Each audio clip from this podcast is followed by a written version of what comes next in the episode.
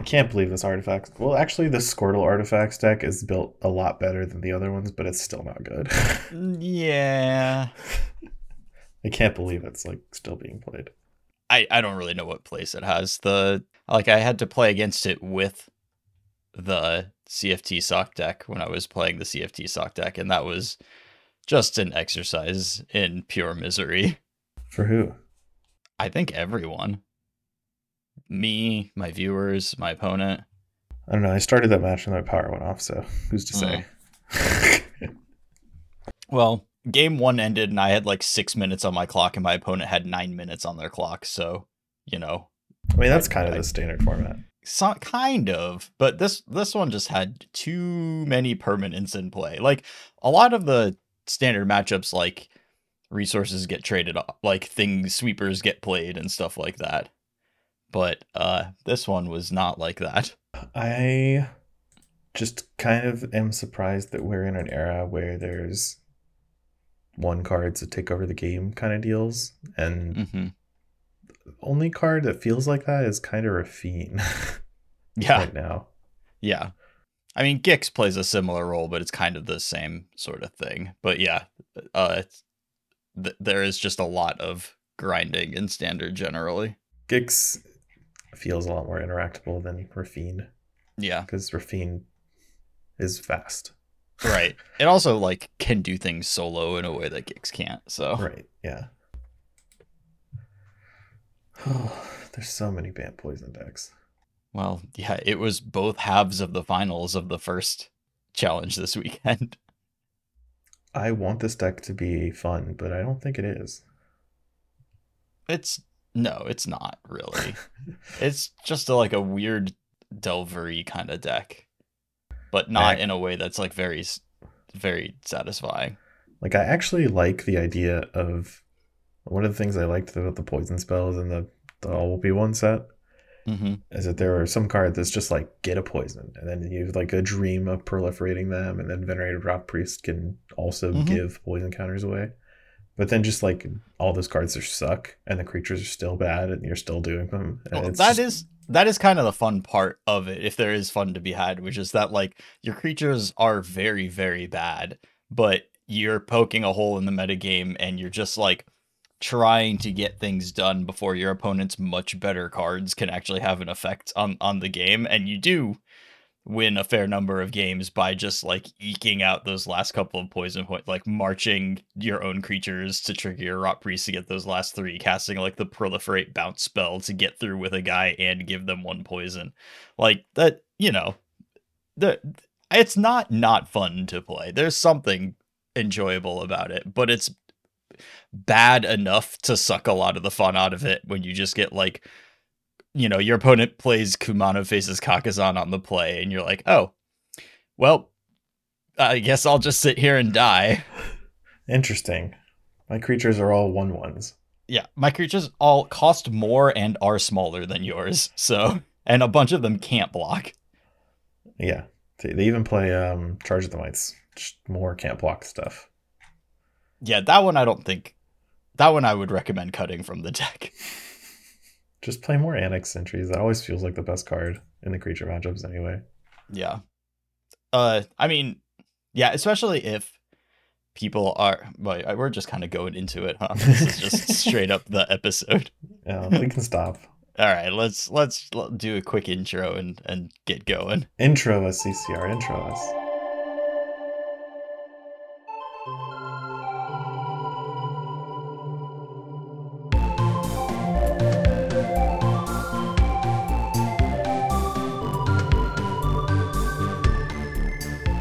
Hey everyone, welcome to uh what is what episode is this? 325. 25. Yeah. Hey everyone, welcome to episode 325 of the MTG Grindcast, the spikiest podcast in all of Central North Carolina. We are your hosts. I'm Chris Castor Rappel. With me is Lee McLeod. Hey Lee. Hey Chris, what's going on? Not much. I have been playing a bunch of standard played both of the standard challenges this weekend outside of Magic. Not that much. I'm, I'm mostly doing Magic right now, to be honest. We're, we're delaying the podcast recording by a day because there's a big storm yesterday and my power just failed. Yes. five thousand other people in my area. Thousand did customers, happen. Customers, which is that's all so we are. People. That's that's what we are. Is we are customers. Oh, yeah. Like accounts, you mean? Yeah, so, yeah. For like the power company. Yeah. Someone because I I posted like a screenshot in our little Grindcast Discord, and someone said, "Wow, five thousand people without power," and I'm like, "No, that's that's yeah. five thousand households Houses. without power." Yeah. That's definitely more than five thousand people. Fortunately, I managed to keep my power on so I could continue my evening of battling with the CFT sock deck, which also imply it, it's also me battling the CFT sock deck because that one is not easy, not the easiest thing to to get matches finished with. Yeah, it's also it feels like one of those decks that's outside the wheelhouse you liked occupying. yeah, a little bit. I mean, I don't mind playing something grindy and, you know, a little bit weird. But well, we'll talk about this deck a little bit in its own little section, probably. Sure, and probably more next week after I actually win the RCQ with it next weekend. Mm-hmm. Yeah, I did say after that you left the stream, as I was talking about how impossible it is to play, that I was confident you would at least top eight the RCQ with it this weekend. So probably one of the densest skilled RCQs because only people I know that are going are like the, the people that it's just like our 10 our friends friend all playing yeah. domain. So hopefully the last of my cards show up so that I can also play domain. We'll see. I hope so too. We can always do some scrambling, drive to, you know, halfway to Fayetteville, oh, see what the card stores out there have on Friday. I'm probably not willing to do that. Well, I might be willing to do that. And if I do, I might just like send a message, I'm on my way to X. Give me what you need and I'll look for it. Well, I certainly won't ask you to do that. Unless it's you know, if it's already happening, I'll take advantage of it. But that's that's what the scenario would be here. sure. So today I think we're I mean, I have just been playing standard and you know, like a little bit of cube on the side, but we're not really going to talk about cube. Um, so I think we're just mostly going to talk about standard today. I haven't been paying too close attention to Pioneer and Modern. I don't think there's like a, a ton of like super brand new developments besides like, you know, scam continuing to resurrect itself in modern and there's been a round of tier lists a discussion of modern decks sure people seem to agree amulet's good Collins did almost win a 5K that had like 12 people in it. I thought it was 14 people. So that was initially reported. It was in, it ended up being 12. It was actually 12, and one of the other people in the top four was playing a Pioneer deck. Not like a deck you could a, a Pioneer legal deck list did not play Lightning Bolt, etc. yeah, yeah. Uh, kind of remarkable stuff. I don't I don't understand how events like that happen, but good. Do good you, for. Do, let me let me give you more about this because this is kind of interesting to me. Yeah. So this was a con in Raleigh, which is the capital of North Carolina. For any of those not in the know. And I live uh, here. Yeah.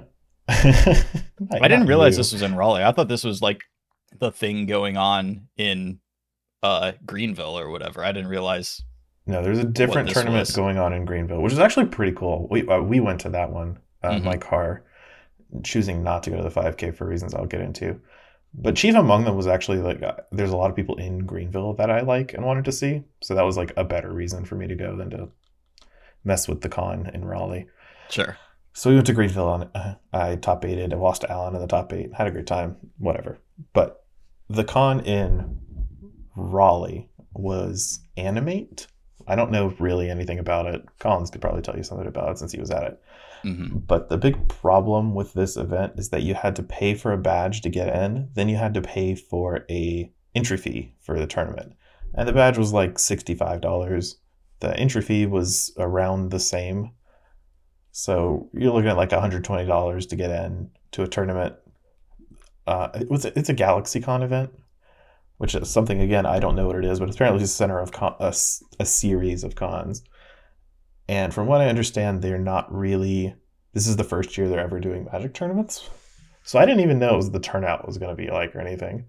And I was in the back of my mind, this guaranteed air quotes 5K was only a 5K if they made their money, like they got people to show up. But that I didn't really expect them to honor it. They actually did end up honoring it, which was incredible.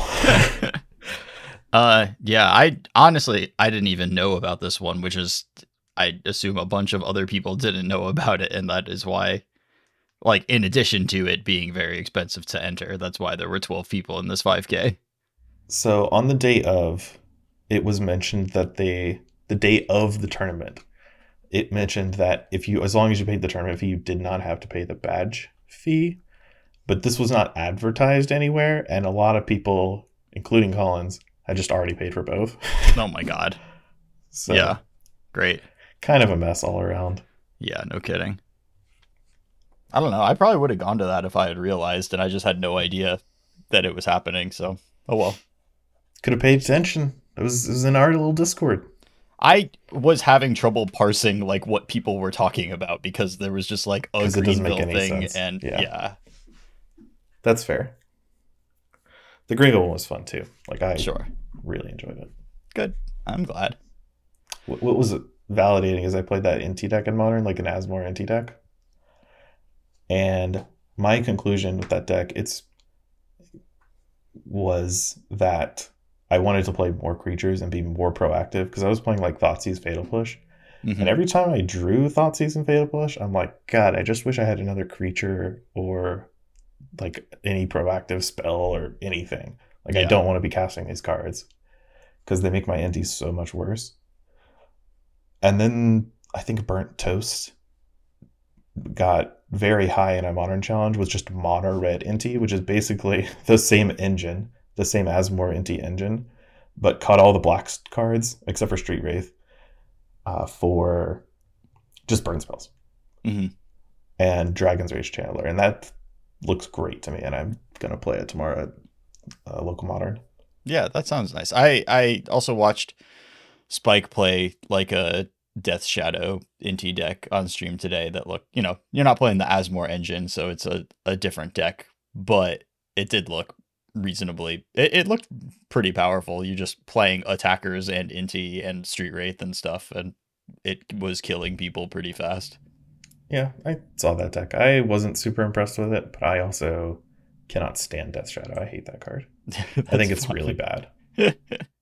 but we're not really talking about modern today. We are focusing on standard because it is standard RCQ season. We're going to play our first one this weekend. Ooh. Hopefully we'll play our first one this weekend. I mean, I'm gonna be there. Yeah. Uh, I wish I had extra decks to lend out. All I've got is like a collection of cards.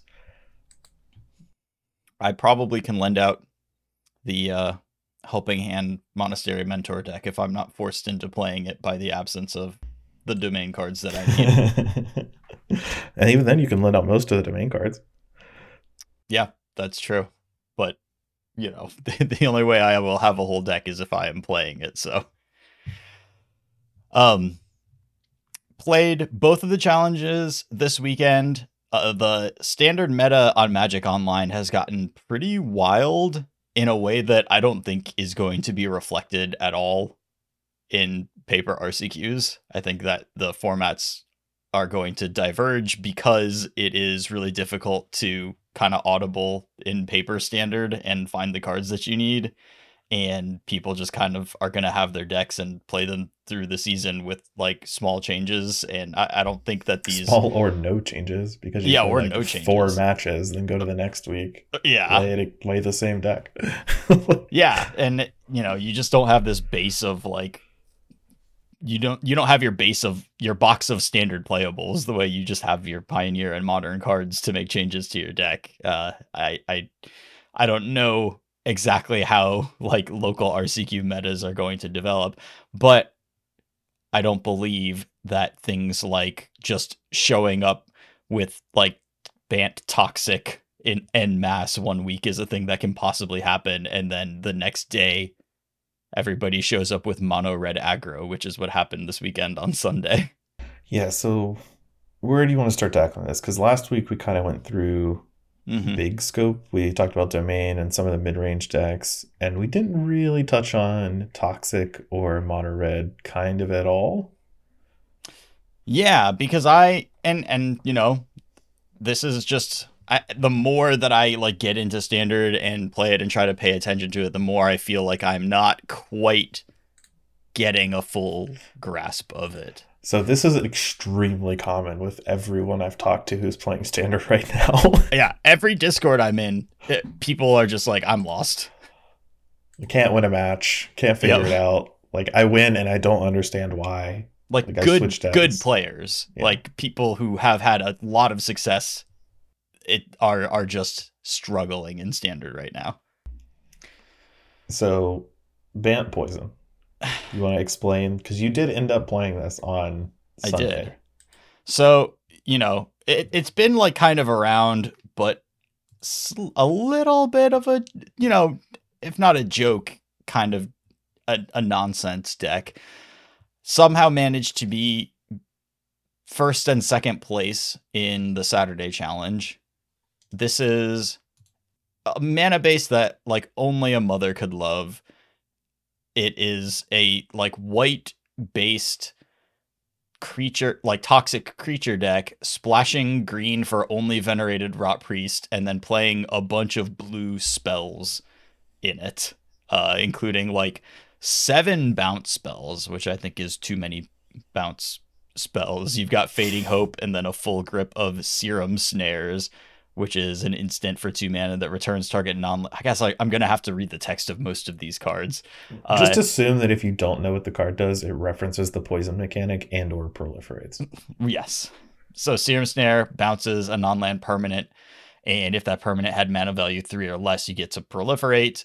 That helps, you know, force through damage. It proliferates. If they target one your venerated rot priest and you bounce it, then you get to put two poison counters on it on them. It's it's well three poison counters on them because you get the one from their spell targeting the rot priest. Uh, you play some counter spells in the main deck that bring the ending, which is the one that if your opponent has three poison counters, it's a hard counter for two mana, or it is a quench if they don't have three poison counters. And then you play a full set of March of Swirling Mists, which phase out X creatures. This is a classic from the Hinata deck, which I'm sure everyone remembers. Well, it was the best deck in standard for a while, but you only played like one March of Swirling Mist, so. Also, no one played standard then. Yeah, that's true. Uh, so it your creatures are terrible. They are like really badly sized. Like, you don't quite have enough bad. of them. Your biggest creature is a one four. Yes. You're you're playing Crawling Chorus, which is the one one that dies into a might. They both have toxic. You're playing Skrelv, you're playing Venerated Rot Priest, playing a couple Annex Sentries. Jawbone Duelist is the two mana, one one double strike toxic. You're playing, and this is just a mistake. These lists have three Skrelv's Hives main deck. Uh, you want Skrelv's Hive every single yeah, it's game. Like the best card. It's the only good card in the deck. And uh, all of your cards are better if you have Skrelv's Hive. And yeah. these all have like one in the sideboard to so you can have the full set for when your opponent brings in more targeted removal against you but it's also just like the card that you want to play turn two every single game. So please, please play four in your main deck. And to contrast this with the Selesnya toxic deck, you may be mm-hmm. a lot more familiar with. This is more like get on board early, deal some poison damage, then like combo them out with poison counters via your Rot Priests or your Proliferate cards. Yeah. Because you don't have ways to really do that much. And Skrelv's Hive is excellent at actually getting through poison damage. Yeah. Because you don't have the good creatures, the good air quotes good creatures that the Selesnya deck has, like uh, Slaughter Singer and Bloated Contaminator. Slaughter mm-hmm. Singer is the Lord, Bloated Contaminator is the three mana four four with trample. Right. You don't have those cards, so you're just not gonna win in combat. No, you're really not. And and that was, you know, I played this after the first challenge, which I played domain in. I, I played in the Sunday challenge as well, and I just like played Bant Poison. I put two what's her name? Melira.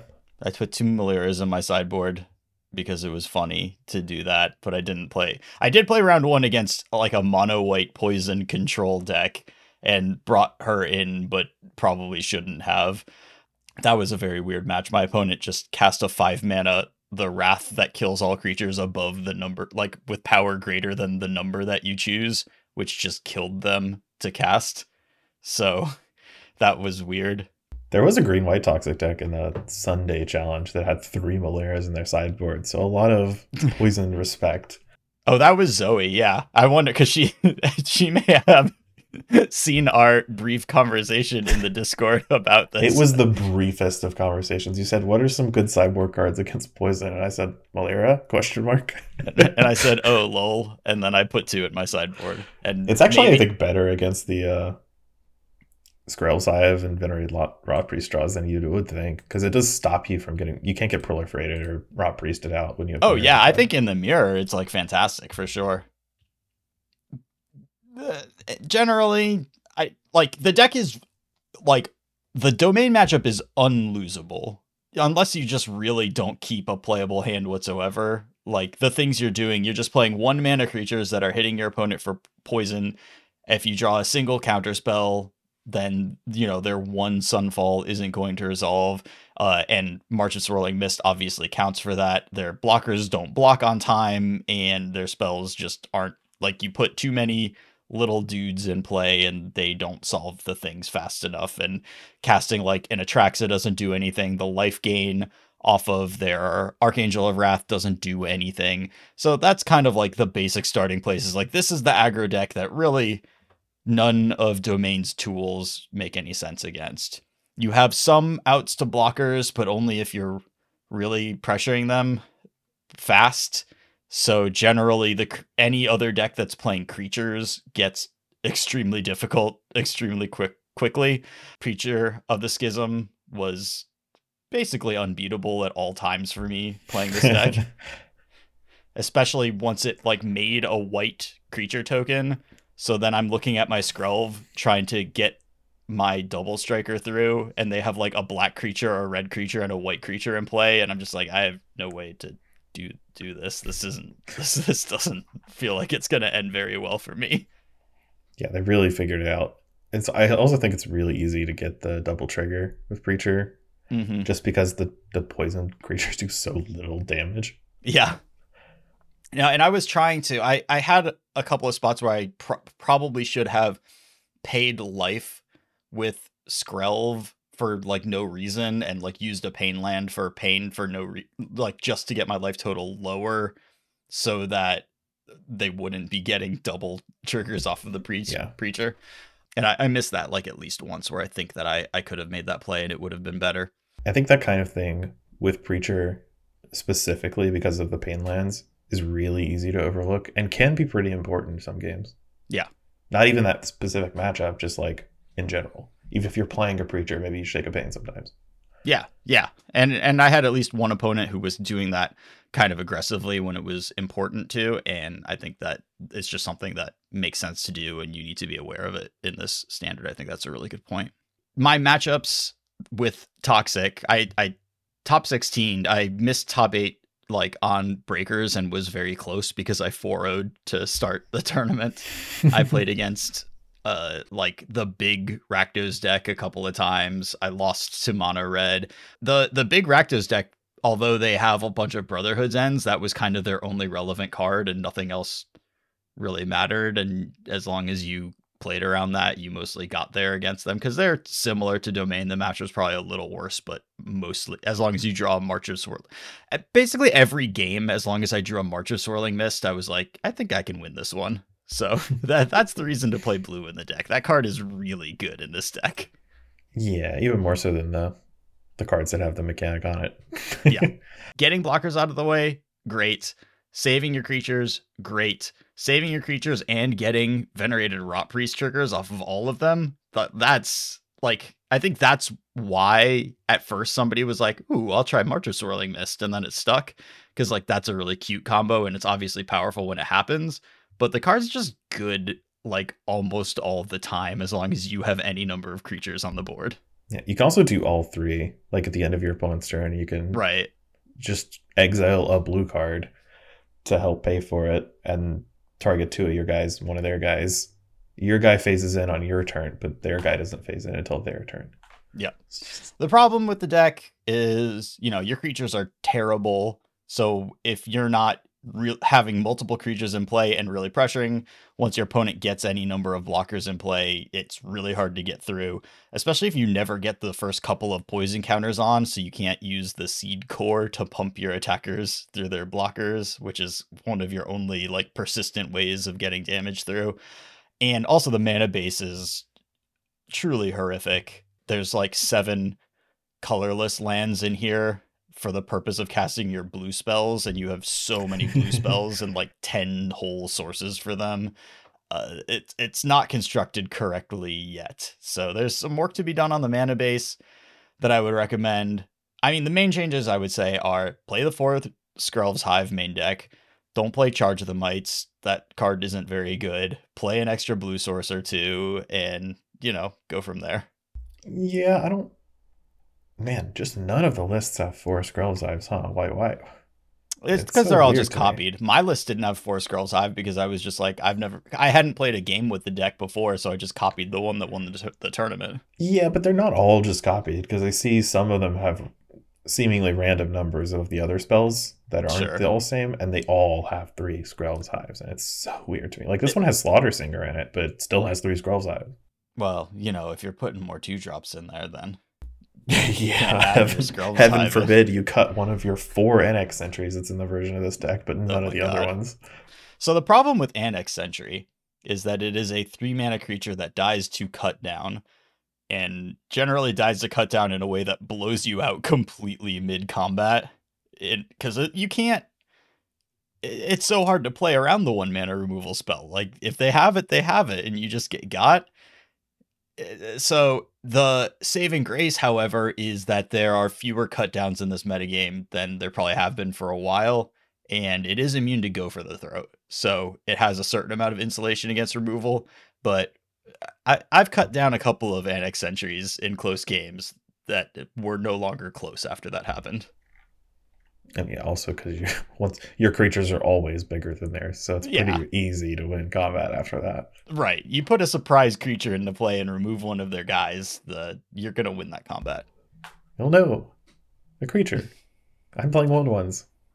My my opponent attacked with five creatures. I cast I so I was playing the CFT sock deck. My okay. opponent attacked with five creatures into like one blocker to which would get four poison counters through. But then I cast an Ertai to untap my Rona and kill their Annex Sentry and just wipe out like all of their relevant attackers. Three religions in play. Start cycling lands. Yeah, we'll talk about that deck in a minute.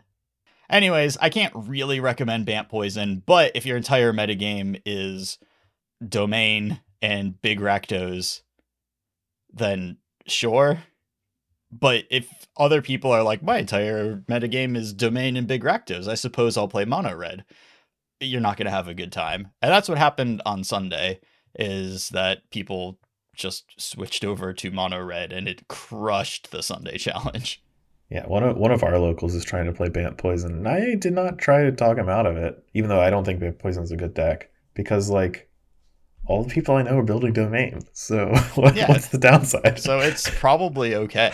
I am building my domain deck specifically to like adjust for the aggro decks being present, but I'm not not gonna play domain because yeah. it's hard hard to switch off of decks in standard. That's what I have. It's tough to build something else. I mean, if you try to build something else, you're not even gonna get the cards in time. Yeah, and yeah, I I definitely was on the like I I didn't think that Bant Toxic was a very good deck and that it made both halves of the finals of the first challenge. I still don't think it's a very good deck after playing it. Although I did take it to 10th place on Sunday. And and Zoe with Selesnya Toxic top aided that challenge as well. But I, I did run into mono red aggro at the end of it. There were three mono red decks in the top eight of that challenge. It was not a tenable matchup for either us or I assume the domain players who played against it in this tournament. The top domain deck in the Sunday Challenge came in at 24th place. Magic Online and and I switched to Toxic because I played Domain in the Saturday Challenge and my matchups were entirely like metagame decks designed to beat up on domain. Like I played against Breach the Multiverse Rakdos, I played against Mono Red, both of those twice. It was it was five like matchups that were that only existed to beat me, and then one Esper deck, and then my play opponent against didn't- Toxic? no, you're right. I did play against Toxic once. Yeah. I, I, I played against Big Rakdos twice. I played against Toxic once. I played against Monored twice. And I played against Esper as the only like kind of normal matchup. And I split my matchups against Rakdos, split my matchups against Monored, obviously lost to Toxic. And then my opponent didn't show up the last round. And so then I squeaked into top 32 somehow. The online metagame is deeply, deeply unfriendly to domain. That's why I didn't show up with it on Sunday, and nobody did well with it on Sunday. So the that that's what's going on on Magic Online. Domain has been pushed out by the format being really, really unfriendly to it. For now. Eventually, those small aggro decks will get beaten up by mid range decks. Like, we, we talked about how bad Bant's creatures are. Hmm Even the green black deck we maligned last episode is going to just beat the pants out of any small creature deck. Oh yeah, I played against it once. It was not enjoyable. It was a terrible experience. And if people start playing those mid range decks again, then Domain just can come right back and snatch them up. as I was 4-0ing the challenge with Bant Toxic, I was simultaneously like 0-3 dropping a league with Bant Toxic, playing against the other half of the metagame. Decks that I just couldn't possibly beat in a thousand years. Yep. Black mid range. Ge- yeah, generally black mid range with Preacher of the Schism and cut downs and uh, like a couple of sweepers in the board or something. Getting Path of Peril and their Preacher of the Schism is still in play is not good. fun. It survives Brotherhood's end too. Like that's a legit plan is put a preacher into play and then cast a sweeper when they commit to try to get through the preacher. Uh, I think that works against mono red as well. A preacher just real, real good at helping you beat up the decks that are a little bit smaller than you. Yeah, I still don't know how I feel about Mono Red. It doesn't seem that good to me, but it does like No. put up numbers every now and then. Well, so here's what is up with it. It is better than, you know, the last time we kind of like were addressing how good is mono red in standard was like leading up to worlds, right? And at that point, it didn't have Goddric and it didn't have Charming Scoundrel, and the other decks didn't have up the beanstalk was a pretty big thing. So Domain was playing like Courier's briefcase and not up the beanstalk, which is a pretty significantly different way to spend your turn two against this low to the ground aggro deck. Make a treasure and a blocker versus draw a card and maybe draw a card in the future. That's that's a tremendous difference. And so the domain deck is significantly worse against mono red. The mono red deck is a little bit more efficient, a little bit better at bashing through blockers. And so it's okay. I still like I, I, I don't know the like Phoenix Chicks and then Monastery Swiftspears is like I, I feel like a lot of its non Kumano faces Kakkazan like openers are just like yeah this is not enough damage for you to kill me this game It, But- it does feel like you have to get lucky somewhere Yeah. or draw Goddric as early as possible. You can turn it on. But, Oof. but you do also just have opening hands that have Kumano faces Kakkazan in it and that card just deals like six damage for one mana I also like a door or a Urabrask's Forge out of the sideboard. I think Mhm. that card is really, really good. yeah it's a nice one for sure It's the red wedding announcement, as it were. Also, I've had people bring in Furnace Punisher against me when I'm on domain. That's not what Furnace Punisher is for. That's not why it's in the sideboard. So don't don't do that. There's a like domain has so many basic lands in it. Furnace Punisher is for decks without basic lands. Yes. It's it's like quite good against Esper and you know, the deck that not only has no basics but also just has pain lands in it and will take some amount of damage off of its lands. Furnace Punisher really hard to beat as Esper, honestly. It's also kind of tricky because you need to put pressure on them, and Furnace Punisher is like the biggest creature in that deck other than Goddric, and it also mm-hmm. has Menace. Yeah, yeah, It's a nice. that one is combo. nice. Yeah, for sure. Throw a Kumano faces Kakkazan counter on it, and you just go to town. Menace is real, real good. I don't know. And this is a thing that I want to try to figure out over like this week and next week is sort of the specific positioning of the different black mid-range decks and like when to pick each one up in particular. You know, you've got your Dimir, you've got your Esper, you've got your and, and now again, and you know, this is just another example of like I was wrong. I don't or or at least like I don't necessarily understand everything that's going on in standard.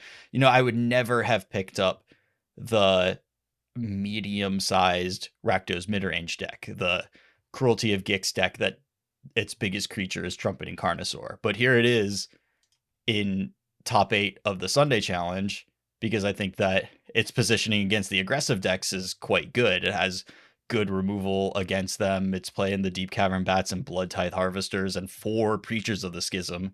So it matches up really nicely there, is able to play a medium large game where it casts a Cruelty of Gix for a Trumpeting Carnosaur that was a removal spell a turn before and just kind of like go off from there in a, in a way that is relatively efficient. So good against both the aggro decks and I think the kind of medium sized mid range decks because other people are like beating domain. So, eh, you know, in hindsight, it makes sense. Like, oh, I can see how you top eight it with this deck, but I would never have picked it up and taken it into this tournament. Yeah, that doesn't surprise me as much. Mostly because uh, my problem with it last week was that it's one of those black mid-range deck that's like not like very bad against domain, but kind of like you playing toxic on Sunday if you think a deck is if you think a deck is going to push domain out because it's just you know two band toxic's just one but you don't right. want to play toxic because you think it's a heinous deck and you want to play a deck that capitalizes on domain being absent and also beats the pants out of the toxic decks that just won yeah this is a great choice yeah and i, I think that there are spots for it because I think my my baseline assumption had been kind of we're not going to end up in tournaments where domain is getting like although it is a beatable deck I, I didn't see it getting just crushed necessarily but I, I think that I'm just wrong about that because it, it is a beatable deck. Like I've been beating it with stuff and other people are smart too and will beat it with other stuff. So it, it's it's not just going to be there all the time. And especially on Moto, where things move really fast and people know what their enemy is and make their choices accordingly, uh, this standard metagame is going to shift pretty quickly. Now, prepping for RCQs, I think it's an entirely different ball game, and I think that domain is going to be 20% of your room. There are going to be some number of people playing the aggro decks because they're very cheap and people are going to have their decks that they play for the RCQ season and not be shifting around too much. That's why I personally really like the Dimir deck as like mm-hmm. the mid-range deck. I think it's the most flexible one because it can hold its own against domain and you're still a black mid-range deck that can do black mid-range stuff. Like you're not as powerful as like the black red versions, but that's okay if you mm-hmm. don't want to change from week to week. I, I think blue black is the kind of mid range deck I actually like for like an RCQ season more I, than the other ones. I was thinking about this too, and I think I agree. Your mana base is cleaner than Esper's by quite a bit, and you don't necessarily need. I mean, you know, you have the best matchup against Domain of any of the black based mid range decks. Like, you're designed to beat Domain. And then because you're two colors and relatively low to the ground, I think you can switch things up and be good against the aggro decks. I think you can have a sideboard plan and have a lot of preachers and be really good against mono red and against toxic.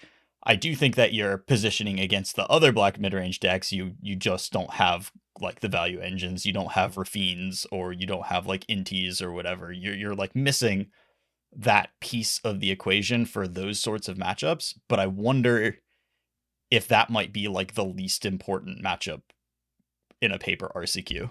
I also think it's going to be the less stilted. Like, uh, in 11th place on Sunday, someone was playing Invasion of Amonkhet, which is a card I haven't really seen that much of mm-hmm. before now. Uh, and that's an interesting way to get Yeah, access to cards that are would be trumps, but you can't play. that is pretty cool. Yeah. Certainly neat against domain if you can make it into an Atraxa, but also, you know, you cut down a Raffine and then turn this and then turn it into a Raffine. Yeah, it's great. A 4 4 Raffine at that. Yeah. That that's really cool. I'm into it. So I think the like mid range pseudo mirror is a lot more fixable than you would think. Yeah. And also, there, it's a mid range mirror. There's going to be a bunch of play to it anyway. Sure. Yeah, I I am into this, and I may may lean into Dimir in a, an RCQ or or two this season. Well, I don't know how many RCQs we're even gonna be able to play in, but I've got you know. four on my calendar now. I've doubled since last time. Oh, okay, great. I have not But- looked at the thing, so Your radius of driving is so small, I don't actually even know if it changes yours. well, where where are your RCQs? Uh, I'm scrolling up. I think there's a second one at Cape Fear. Yeah, there's a second one at Cape Fear, which is in Wilmington. Mm-hmm. And then there's another one in Cornelius Mm. uh, at I P- mean- P- PBKW. I I may be willing to go to Wilmington. Are either of those two slaughters? They are both two slaughters. I, I might do that. That's see at the much- end of February, I believe. Okay. I think I can make make some of that happen. We'll see.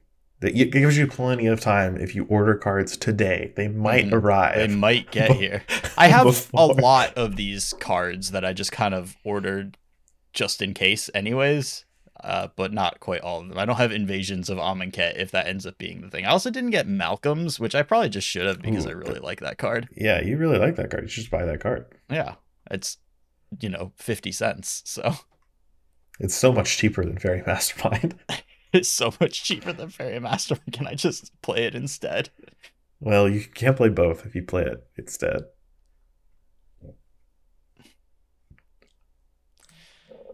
And more you flash probably two want drops. to play. And you do want to play some fairy masterminds. Yeah, the card's very good.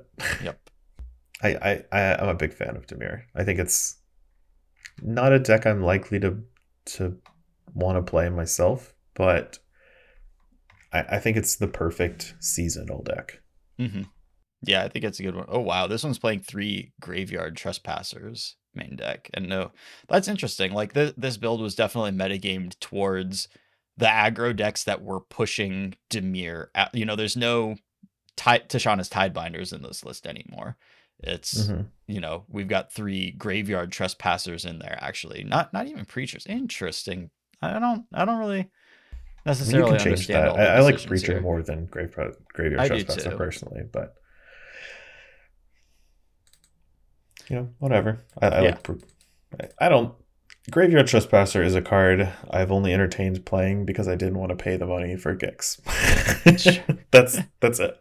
it's mostly a card that is very functional if anybody's doing graveyard stuff in the format and But that's just not happening. n- nobody's doing graveyard stuff in the format it's Right. wonderful when it is a beater and a hate card and it's just not a hate card right now Like I, I put unlicensed hearses in my standard box, and they're just kind of there. I don't know why I bothered. Yeah, it's not not relevant. Yeah, like the cruelty of Gix deck is not one that you'll sideboard in unlicensed hearse against. Like that's just a way to lose to their mid range cards. Right. So I just I, I don't know what I was doing there. But it's standard legal. Right. Yeah. I love the night clubbers in the sideboard. I don't Top- even know top- the text of that card. It's uh it's like a an Orzhov Pontiff type card. It's for Oh, okay, beating sure. toxic with. It's just a, a clean plague wind. That that'll do it. I saw a screenshot of uh somebody with Skrelv's oh Skrelv's Hive in play versus a Kaervek. Oh, the Night of Souls' Betrayal creature? Yeah. In That's I, a rough I, one. I don't know if it was Pioneer or Modern, but it was gross looking. Yeah. Kaervek is what? A 4 mana 3 2, I think? Yeah. That gives all creatures minus 1 minus 1. Other creatures get minus one, sorry, minus all one. other creatures minus 1 minus 1. it's from like the last core set, I believe. M M twenty one. hmm Yeah. so yeah, uh, I can't recommend playing Toxic, although that is the deck that I did the better of the two this weekend. If you're going to an RCQ, I think yeah, I think my my decks that I would play at an RCQ this weekend and expect to be able to be successful with. I think Domain is a fine choice, but I I would recommend having a game one plan for the mirror because of time considerations. I think that I, have I've talked with Jarvis about this. We've both played a fair amount of Domain, and although it is like a little bit theory based, it's just you don't want to leave yourself you, you don't want to make the game one a coin flip and then potentially have to win two post board games in the domain mirror. That's not a good spot to have put yourself into given how long these games take. So I think you want a breaker for game one. So I will probably be main decking a Jace because everybody's already main decking the Nissa. So we got to go a little bit harder. And then uh, maybe you can win the match 1 0 or whatever, but you, you don't want to be down a game in the matchup. I, I think Domain is a fine choice.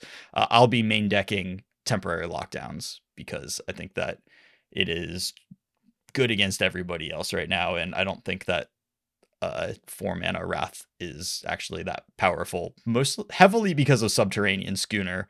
I don't want to be kind of doing the exact same thing as my Sunfalls with my like flex removal spots. I want either cheap targeted removal or something like temporary lockdown that solves a card like that.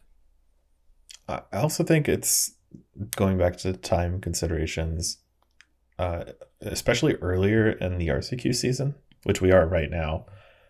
Uh, a lot of people aren't familiar with playing standard, especially in paper. Like even if they right. played a bunch on Arena or MTGO it's people are just gonna be playing slower and reading more cards. So yep. you really don't want to play three games of a domain mirror. It's just not might be possible.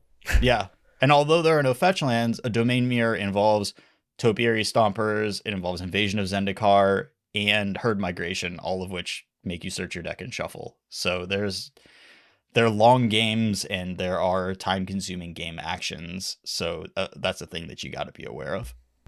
Up the beanstalk too.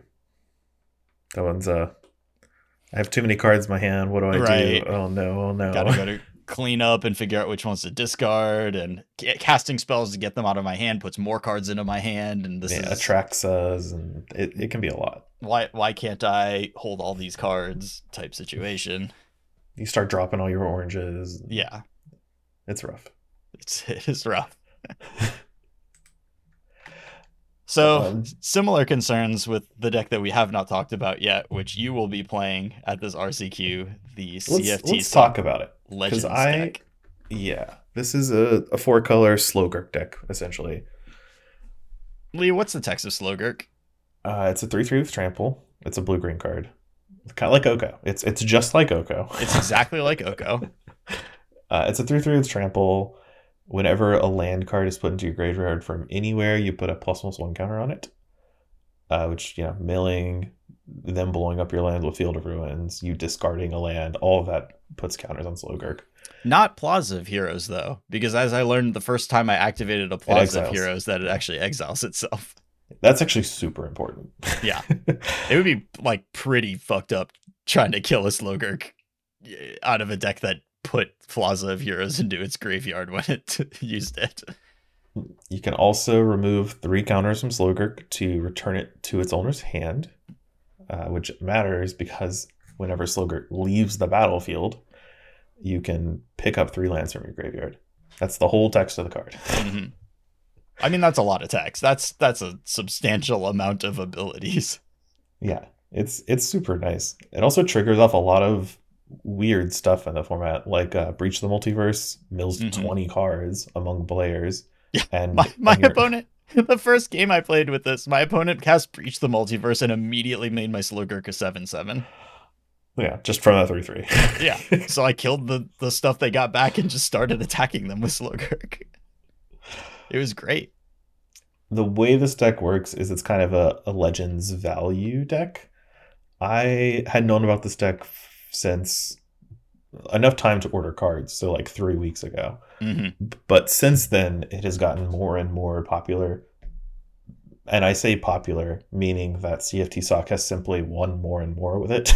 yes, they got second in the Sunday challenge with it this weekend. Yeah, so it's an Inti Slogurk deck. That's like the main core uh, with Relic of Legends. So you can use your goal is to just put these legends into play uh, and have this engine of Inti and Slogurk with the channel lands. Because all the channel lands put counters on Slogurk, some of them more than one, like Takenuma. If you mill a land, you get more counters. Uh, and if you have a Slogurk in play and an Inti in play, you're like you're you're going off. You're drawing cards with Inti while you're discarding cards with Slogurk, and you can bounce your Slogurk to get back your lands. And it's really hard to get Slogurk off the table permanently because mm-hmm. every time your opponent tries to target it with something, you can just return it to your hand with Otawara or get it back with Takenuma, and you get those lands back whenever Slogurk leaves the battlefield. So it can lead to this. I, the first game I watched was that Breach deck that you were playing against. The first game I watched, you watched. And you were complaining about your opponent just keep casting like seven mana cards. And they did. They cast like four seven mana cards every turn. But at the end of each of your turns, your board was the exact same because none of their cards could stop you. right. They couldn't beat me, but I just knew that I wasn't going to have enough time to complete the match because it, like all they had to do was pay seven mana for a Kaya and then minus on a thing, and then I had to return my Slogurk, like get my lands back, go to my turn, like do stuff with my lands, like put Slogurk in play, do stuff with my lands, try to clear their Kaya. And it, it took me like 15 game actions when they were taking like two. And so I was just like losing like clock equity every single turn cycle. And by the fourth, like seven drop, I was just like, oh, oh my God, I can't keep up. I can't take this many game like this game action ratio is not working out in my favor here. Like you're clearly going to win the game because you cannot be interrupted and you're outvaluing them. Right. But your time equity is low. yeah. And you know, the fact that I was streaming and like talking through stuff like hurt me a little bit too. But I, I just like could not make the number of plays that I needed to within my my clock. Like it just didn't work. And so I won the first game but then I had five minutes left on my clock. Like, I, and, uh, and my opponent had used up a fair amount of clock too, but not as much as me. And uh, it just, well, I just couldn't do it, man. Yeah, that's, that's one of the worrying things about uh, going to play this deck in paper too. But I think it can be solved. It, the The main takeaway from this deck is that you're playing Relic of Legends and a bunch of legends to discount the cheapness of your channel lands. Like they mm-hmm. get really cheap to channel uh, especially with Rona, you can really make some mana with Rona and Relic of Legends. Yeah, when you get to the point where you like have Relic in play, you have a, a Rona, and you you can like cast your Slogurk several times in a turn and like be channeling several lands each iteration because you're getting mana refunded both because the Rona triggers and because you get a mana from tapping your Slogurk when it comes into play. So you, you can do a lot. Yeah, which, you know, could be just bouncing a bunch of their permanents with Otawara or making a bunch of one ones with Sokenzan or, or mm-hmm. whatever. Like you can you can do a lot of stuff when you're channeling lands multiple times a turn. That's kind of like the the draw of the deck, the engine. Yeah. But it is certainly not a deck literally as we've been talking about it, and I've known about this deck for almost a month now. Mm-hmm. I've only known two people to ever play it in, a, in a tournament. Yeah, that's that's pretty low. it's it's a tough one to sign up for. Like, I know I got to play seven rounds with this deck, and I gotta like keep my pace of play up the whole time. I got to be killing my opponent. I have to be. And there's just a lot of things to keep track of too. Like you don't you want to be putting the right lands into play so that you have the correct colors of mana to cast your spells and aren't like losing the ability to channel one of the lands that you'll need to channel in the future. So you just, you know, it's not that hard once you've done it a few times, but you do need to make sure you put in the right lands into play. That is a, a consideration that's a little different from other decks. Uh, the main problem that I ran into, the main way to stop you from doing the strong stuff with the deck is just like if your first two legends get killed, then everything just costs a billion mana and you you you can't pay your channel costs because they're not discounted enough, and so you're really struggling to put lands into your graveyard, which is a problem that's doubled up. Like they've killed your inties and your ronas, so those aren't putting lands in your graveyard for free. You also don't have your legends in place, so you can't pay your channel costs. And if you don't have lands in your graveyard, then Slogurk doesn't have text. And so you run into this thing where if your opponent goes like cut down into go for the throat, then your cards don't really function anymore. But if you're playing a longer game, then you do have the grindiest, like most impressive engine in standard. So that's the payoff. Yeah, I, have seen this deck be- beat domain just by out grinding them. Yep. Like they just cast all their seven drops and it just doesn't matter. Yeah. This is this is the one deck that you would put unlicensed hearse in your sideboard for, but you uh, you again two nobody's going. You're not going to play against it, so you shouldn't put unlicensed hearse in your sideboard. Right, like the I'm going to be playing it at the RCQ. That's mm-hmm. going to happen. It just looks like the most fun deck in the format and also very good. Yeah. And also, I feel like, I mean, I'm talking about it on the podcast now, now so people will know that it exists and what it does. But I, I still think, you know, I'll have opponents that will breach the multiverse against me and my Slogurk will get huge. Oh, for sure. Be, oh, right. That, yeah, that's a thing. Yep. I was I I didn't like realize that that is what was going to happen until like the breach resolved, and I was like, wait, how many lands just got put in my graveyard? And then I saw four Slogurk triggers, and I was like, yeah, that's all right, all right, I'm down for this. Yeah, there's a lot of really small things that all add up to make this deck really complicated. like the the mana discounting on channel is a big one especially playing against removal. Like you have two legends in play and only two mana open, and they try to interact with one of your creatures, you probably should channel a land before you lose the ability to. Yeah, I messed that up at least once or twice. But that gets alleviated if you have Relic of Legends because it reduces the number of like untapped legends you need in order to channel a land. And just random minor stuff like that. Like if you channel on your opponent's turn with an Inti out, you get to exile a top card of your deck and you can play it until the end of your turn instead of right that turn like you're usually playing with Inti. You know, like when you attack with Inti and then you discard a card, you have to play that card until end of turn. But when you discard on your opponent's turn, you still get until the end of your turn to do it. Yeah, because it's Which, templating five of that effect. There's so many different yeah. timing restrictions on on these impulse effects. You really have to read every single impulse draw card very carefully. Yeah, like uh, Alan told me this past weekend that Seek the Beast from Questing Druid mm-hmm. does not allow you to play cards on your end step.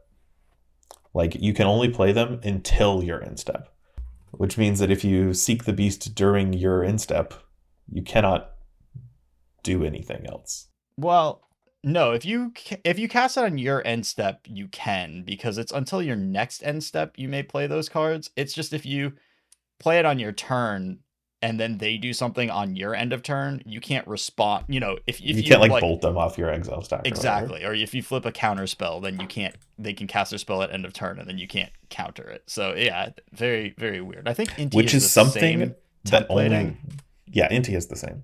Yeah,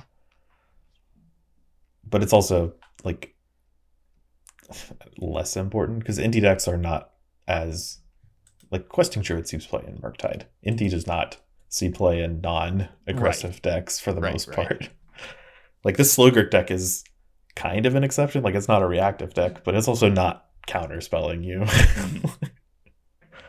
Another thing that I ran into is like you're a 29 land deck, which is like generally fine. Like you don't really get flooded because your lands do so many things. But if, if you don't keep making your land drops turn five, six, and seven, then you really feel choked on mana because you want to just like keep dumping mana into channeling lands and doing stuff and and when you can't do it like if you have exactly the wrong amount of mana then you can end up wasting like two mana a turn cycle where you have stuff to do but you just can't pay the costs because you want to spend like 10 mana a turn. Yeah and just heavily discount it through relic of legends or having legends in play right and that that that was the like major pain point for me is like when i just didn't have enough legends in play and it was like this takenuma costs three mana and it's the only thing i can do this turn was not not a good situation to be in I'm But- looking. I'm really, really looking forward to playing this one this weekend.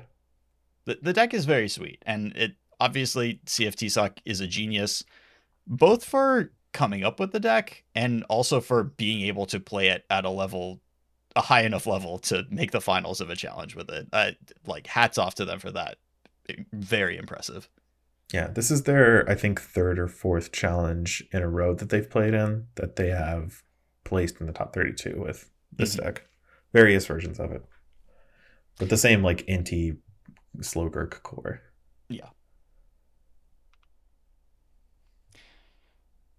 I i will say the the way that these standard challenges play out the top top 32ing them is you know i stumbled into the top 32 on saturday off of a 3-3 record and then uh but you know c- continuing to do it over and over with a deck that is this difficult to play is is definitely you know big props for that Yeah, it's it's very cool.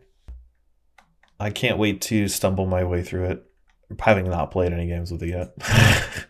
uh titania is awful i get that its purpose in the deck is like to let you lock mono red out i think at some point yeah, But that's what. holy crap is. a 3-4 reach for 3 is just not it in any other matchup like putting it into play against esper or Dimir and just hoping that it stops things from happening and esper's just like i could kill this or i could just play this Raffine, and now my bat is too big for your Titania to block was a thing that happened to me and was really, really miserable.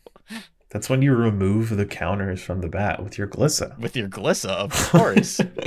when you're hitting with Glissa, you're doing okay. yeah. Well, I mean, it's pretty easy. It's hard to block usually. Well, so the problem is that you have a lot of guys that cost three mana, and if they start go for the throating them, then you're losing a mana on each exchange, and then Yeah, things yeah. go not great for you. The trick is we have to find somewhere to put Argoth, so we make Titania even My better. This mana base is is you know you're 29 lands, you've got a four color land, or uh, you've got a five color land in there, and it's still it's it's still close. It's also not optional to to meld with Argoth. If you didn't know that, like you, That's you really gotta. funny. Yeah. you have no choice. I mean, this is like coincidentally. Wait, yeah. How does how does her meld work? You have to have like four lands in You your have to graveyard. have four or more lands in your graveyard at the beginning of your upkeep and control both permanents. Yeah. I mean, this is a deck that can have those four lands in its graveyard relatively easily, but still tough to make it work. And also, Argoth is not a land that this deck can afford to play. I don't think. I don't know. I might play it for memes because I'm missing cards from ordering cards. Yeah. Isn't one of the cards we're missing the Titanias though? I have. I guess you had. A, okay, all right. Yeah. I'm missing the third Titania, which is arguable that I will even play, but I- that is the card I'm yeah. missing. That's fair. I think yeah, we were on on the same page as I recommended playing a copy or two of Vohar in the deck and you were way ahead of me. I think Yeah. one more two drop that can put lands into your graveyard on its own accord for no mana is helpful. hmm I, I like Vohar. I had Unctus in an earlier version, but that was way too ambitious. Like, it's Yeah, I- really good when you're going off, but yeah. not before then.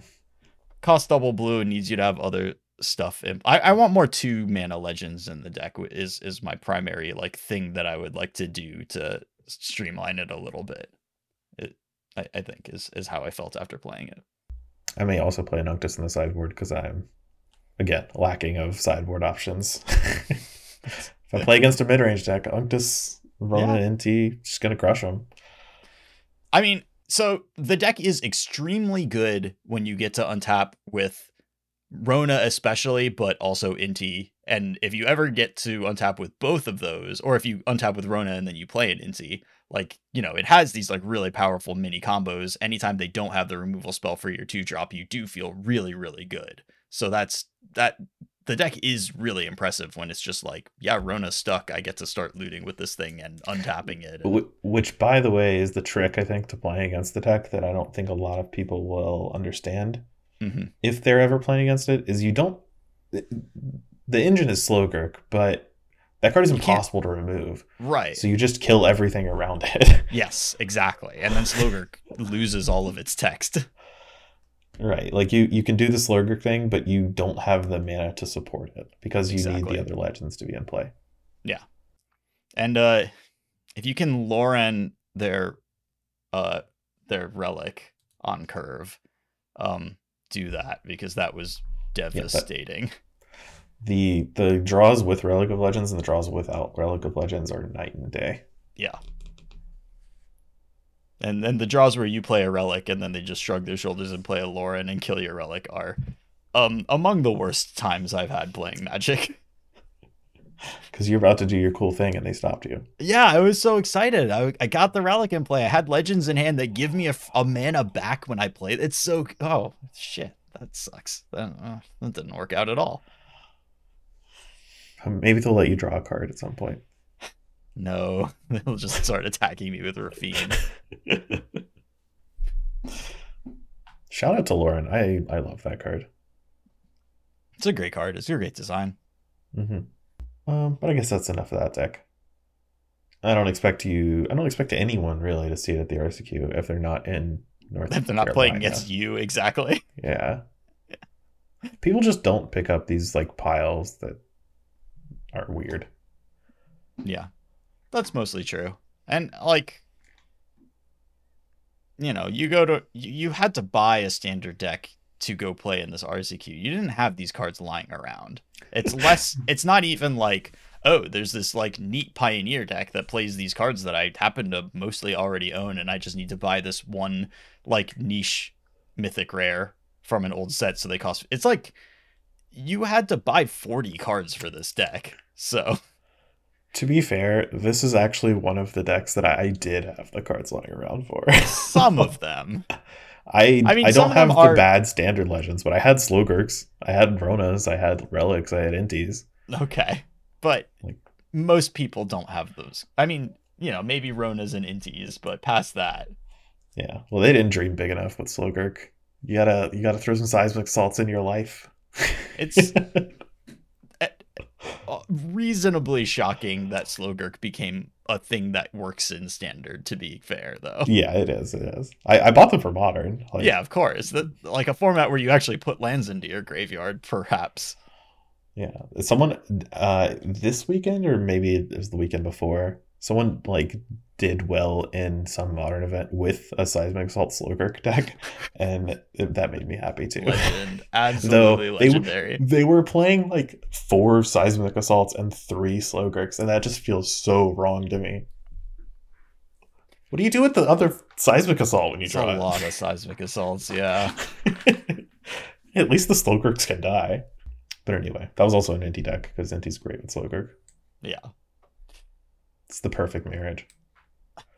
It is it is really sick. Inti also just fantastic with Rona. The, like tap Rona to just give you a free card is really really good.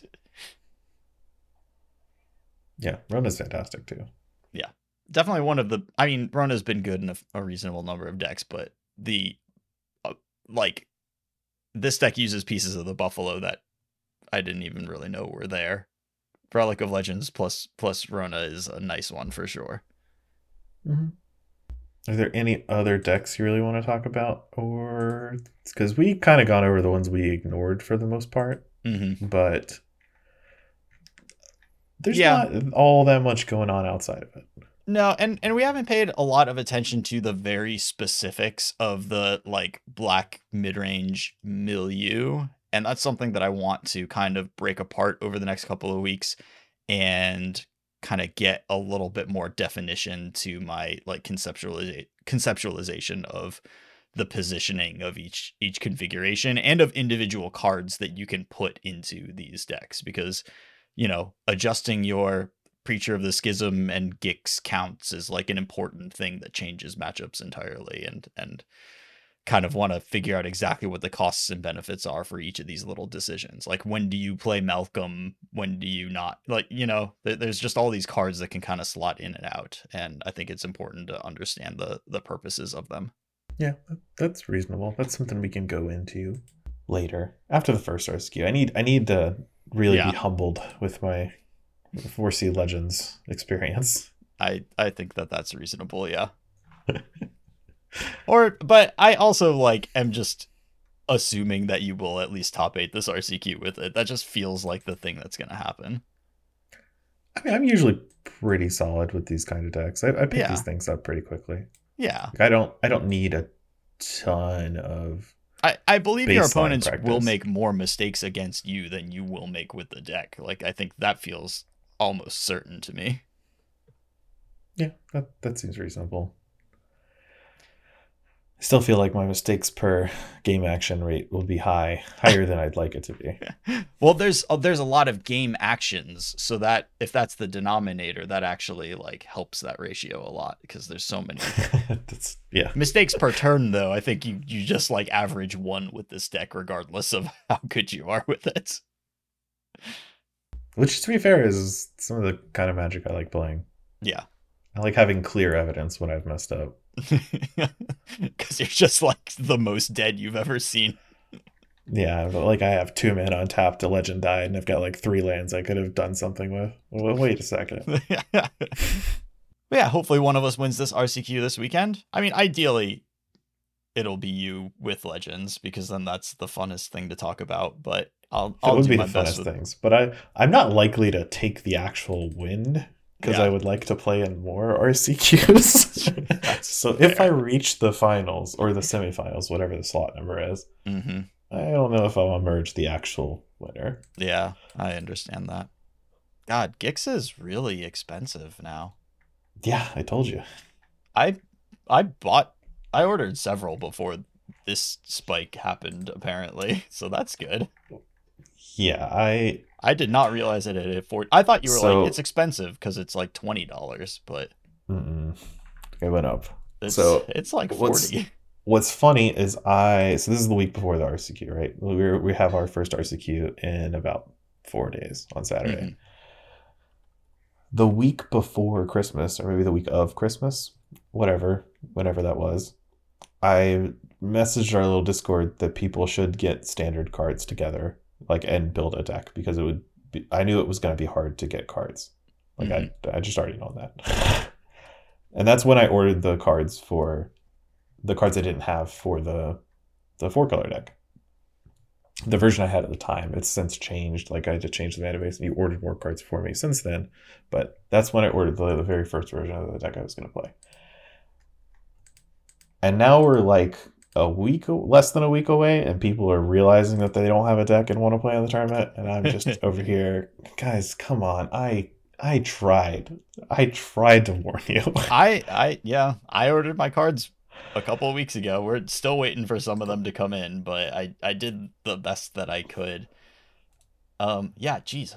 I whew, one of these Gixes I ordered at seven dollars on December thirty first. I feel like I got away with something there. And now Gix, what's the price of Gix now? Uh I mean on Goldfish right now is being listed as forty dollars. I don't think that's right. That doesn't sound right to me. I've pulled up. uh, So it's funny. My ad blocker just blocked the entire TCG player page. But Perfect. oh Jesus, it is forty dollars. Holy moly! Yeah. Oh, that's because they're all sold out. And I got three from Star City for eight dollars a piece. I did good. So I mean, it's like technically forty dollars, but there But no, there's no one there- has any in There stock. aren't so any. Yeah. People are charging whatever they can, like There's you a- know, three hundred dollar discourse or whatever. A run on Gixes. I mean, people do need. It's a very important card for standard right now, and no Yeah. one actually opened the sets. Yeah, I mean that's that's another thing that contributes to this for sure is just like if people don't draft in paper because they're drafting on arena, then a lot fewer cards get opened total. See, what I one thing I've noticed with um, more and more Friday events or FNMs or from different stores too, is that they'll have. I've seen increasing reports of just chaos drafts as an FNM format Hmm. because people are trying to get rid of product that they had to buy to keep their numbers up for a store, but no one's actually opening or buying Oh boy. so Yeah. There's like something wrong. Yeah. The the the stream is a little bit broken. Like the the whole system is not quite functioning the way that it needs to in order for cards to get out. Yeah, and this is I, I thought it was just a thing that our our local store did, but then I heard more and more reports of people doing the exact same thing, and I'm like, oh, this is just way to Yeah, it's a systemic product thing. Interesting. off. Yeah. Hmm. So that's interesting. I don't know what to make of it. I'm not like a business guy. But it doesn't sound good to me. No. Gixes are hard to find. Well, I've got a playset right here. Technically I bought them for Jay, but you know. So so there's Gixes around when we need them. I'm sure those are community Gixes because I know that Jay has some Gixes other than those. Okay. Wait, did I buy these? I'm pretty sure I bought these for Jay. I think he, Mhm. he put Gix Yawgmoth Praetor in as his request to me. I'm positive he would. Yeah. And if he did, you know, he yeah, he got it. Money. All right. Thanks, y'all, for listening. Really, really appreciate your time. If you'd like to lend us some support, we're on Patreon. I we are halfway through commissioning a token. It's looking pretty cute. I'm very excited for this token. Yeah, me too. and I'm very excited to show it to y'all when it's ready. Uh, Do we want to plug a Discord? Maybe they could see it early, talk to us. Yeah, yeah. We'll we'll have the link to the Discord as always in the show notes. Feel free to join. Uh, and then you know you don't need to be a patron to join the Discord and come hang out. That's it for us. Have a great week. Bye. Good luck in RCQs. Yeah. Good good luck to us. Yeah.